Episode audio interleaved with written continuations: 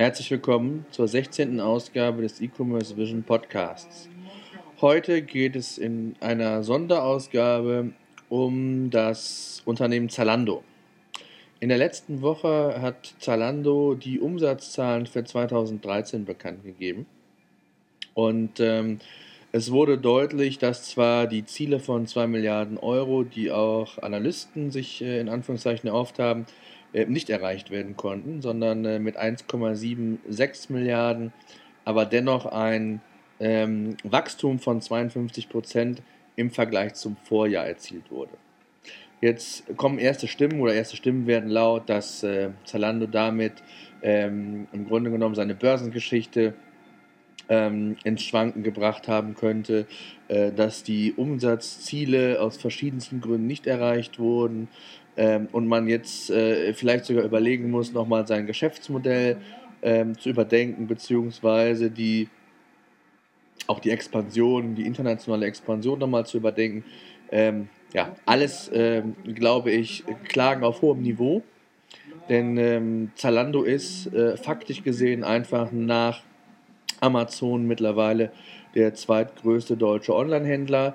Ähm, das Wachstum ist enorm. Ähm, man hat alleine für die Dachregion, also für Deutschland, Österreich und Schweiz, 37% Wachstum hinlegen können.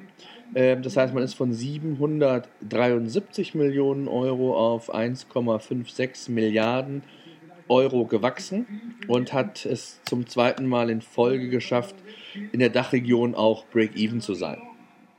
Und ähm, entscheidend wird jetzt sein, glaube ich, wie die, wie die Geschichte oder die Story um Zalando weiter aufgebaut wird. Ähm, letzt, Ende letzten Jahres wurde ja die, die GmbH in eine Aktiengesellschaft umgewandelt und dafür im Grunde genommen die Voraussetzung für den Börsengang geschaffen. Ja, obwohl noch keiner weiß, wann dieser genau stattfinden wird, ähm, ob 2014 noch, ob 2015. Äh, Fakt ist, ähm, die Zeichen stehen auf jeden Fall bei Zalando ähm, auf Börse. Und ähm, untermauert wird das Ganze auch, dass man sich Lothar Lanz in den Aufsichtsrat geholt hat. Ähm, ja, äh, wirklich einer der wenigen IPO-Profis ähm, und äh, Finanzjongleure, die sich auch wirklich im, im Medienbereich oder im E-Commerce-Bereich auskennen in Deutschland. Und das wird spannend zu sehen sein, wie da die Entwicklung ist und ähm, was äh, ja, Zalando da in Zukunft ähm, alles noch in petto hat. Schauen wir aber nochmal ein wenig det, det, im, im, Detail auf Zalando und auf die Entwicklung. Was hat sich alles getan? Also, ähm, wie Zalando selbst ähm, zum Ausdruck bringt, hat man im, im letzten Jahr sich sehr stark ähm, nochmal auf den Ausbau der Kategorie Schuhe ähm, fokussiert. Hier wurden Segmente Mode, Sport und Accessoires hinzugenommen. Und ähm, erstmals, ähm, was, was ein erstaunlicher Wert ist, wie ich finde, ähm, wurden in der Unternehmensgeschichte mehr Bekleidung als Schuhe verkauft. Wenn man sich das nochmal vor Augen führt, Zalando ist als, als reiner Schuhhändler ähm, gestartet und verkauft mittlerweile mehr Bekleidung als Schuhe. Das zeigt auch, wohin die Reise geht. Das heißt also, das Thema oder auch das äh, Umsatzpotenzial, gerade was den reinen Schuhverkauf anbelangt, ist mit Sicherheit ausgeschöpft. Und äh, es gilt, geht jetzt darum, ähnlich wie Zalando das macht, sich breiter aufzustellen. Ja, Zalando wird vielleicht niemals so breit sein, wie ein Zalando das heute ist oder zum, zum Teil auch jetzt in, in der jüngeren Zukunft vorhat. Aber nichtsdestotrotz wird Zalando weiter äh, am Portfolio, am Produktportfolio arbeiten müssen. Ähm, in 2013 hat Zalando über 13 Millionen aktive Kunden gehabt. Und ähm, ja, also 13 Millionen aktive Kunden, die mindestens einmal in den letzten zwölf Monaten auch was gekauft haben. Ähm, interessant und spannend ist, dass Zalando ähm, zwar noch nicht, ich sag mal, ähnlich wie Amazon die gleiche Strategie fährt, aber äh, die Lagerkapazität von Zalando wurde zumindest verdoppelt. Hier ist natürlich Amazon doch schon einige Schritte weiter ähm, und äh, peilt das auch, ich sage jetzt mal, ähm, in ganz Europa an. Das ist bei, bei Zalando noch nicht der Fall. Hier wird vieles ähm, von den deutschen Logistikzentren gemacht, die jetzt entweder gebaut sind oder in Kürze äh, fertiggestellt werden sollen. Ähm, geblieben ist laut eigenen Angaben auch eine Retourenquote von rund 50 Prozent, was natürlich immer noch immens hoch ist und auch einen immensen Kostenapparat verschlingt.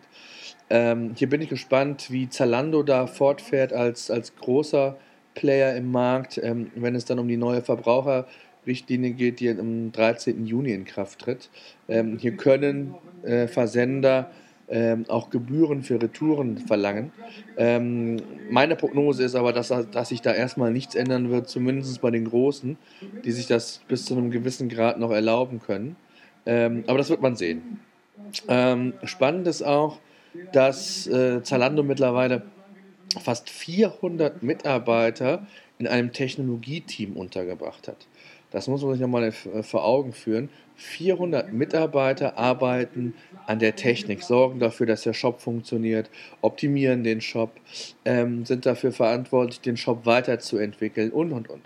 Also in, ein enormes Potenzial, was, was Zalando natürlich hier hat, um wirklich komplett eigenständig zu fungieren und zu arbeiten und sich ähm, wirklich auch entsprechend äh, für die Zukunft aufzustellen.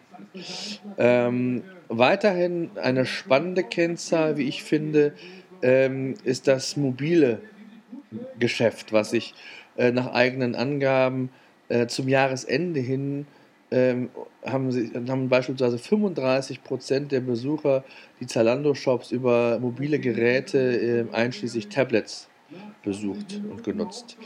Ähm, auch ein, ein Wachstumswert, der nochmal zeigt und untermauert, wie wichtig eigentlich das Thema Mobile ist und Mobile auch werden wird. Ähm, also alles in allem sind das doch beeindruckende Zahlen, wie ich finde, auch wenn natürlich, ich sag mal, die, die, die Schallmauer von 2 Milliarden Euro ähm, nicht direkt geschafft wurde. Ähm, dennoch glaube ich, ähm, ja, ist äh, Zalando auf einem sehr, sehr guten Weg und ähm, wird sich da auch entsprechend äh, weiter etablieren können und äh, weiter expandieren können und ähm, ja, wird seinen erfolgreichen Weg, denke ich mal, in den nächsten Jahren fortführen können.